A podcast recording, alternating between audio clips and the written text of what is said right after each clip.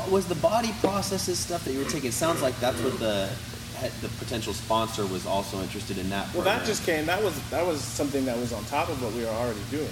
I mean, it was to me. It was. I was like, how does he know what I'm doing? He didn't know what I was doing. It's just something he perceived something out there, and it got him excited about it.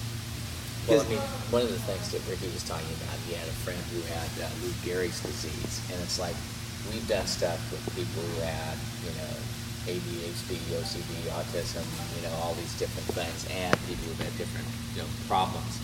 We've had people that had carpal tunnel that after 40 minutes of doing some of this body work, it was gone. They didn't have to have an operation. So you integ- this is integrated. And part of what we teach. Part of what yeah, you do. Yeah, this is part of what we do. In what in what age groups are we talking about here? Uh, zero to Zero. 99. But, it, But coming for, here, this is for, for uh, kids. for, Oh, yes. for our For the ser- kids, for yeah. our purposes here for your foundation. This is for this is for kids. Kids, yeah. is it, It's for kids. Yeah, it's for kids. Adults are invited, but you know, it's it, this is for kids. this is for kids. Yeah, Well, this would be the first class I- I've ever done where the kids get to run and the adults have to be quiet. So wow. the kids have the kids kids get to talk and ask questions, and the parents and the adults have to be quiet, and silent. Let me ask kind of an inter- kind of what, what I think is, is is a kind of interesting question, Ricky. What what would you?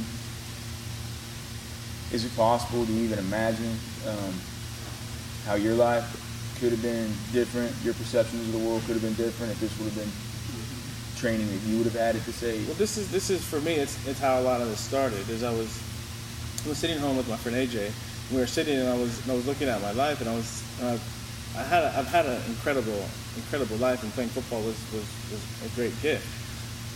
But I look back, and when I look at the, the choices, like I didn't know I had. I mean, I knew I saw my mom, you know, always saying she was broke and struggling and living check to check, and so I knew I wasn't gonna I wasn't gonna have that. But when I looked at okay, how can I get out of here? How can I get out of this situation? The only the only options I saw was was to be an entertainer or to be an athlete, and I'm, I mean, I was kind of shy and I can't sing, so but I could run really fast. So, but but if if I had been, you know, encouraged and, and shown that there was really because you know they say when you're a kid, okay, you can do anything you want when you grow up, but the way that adults teach you is you can't do anything, right? And they try to put you in a box. And so I said, if if I was aware of all the, the things I enjoyed to do and all the capacities that I had, I might have chosen something different, and I would have been able to create even more. And so that's what I want to be for these for these kids.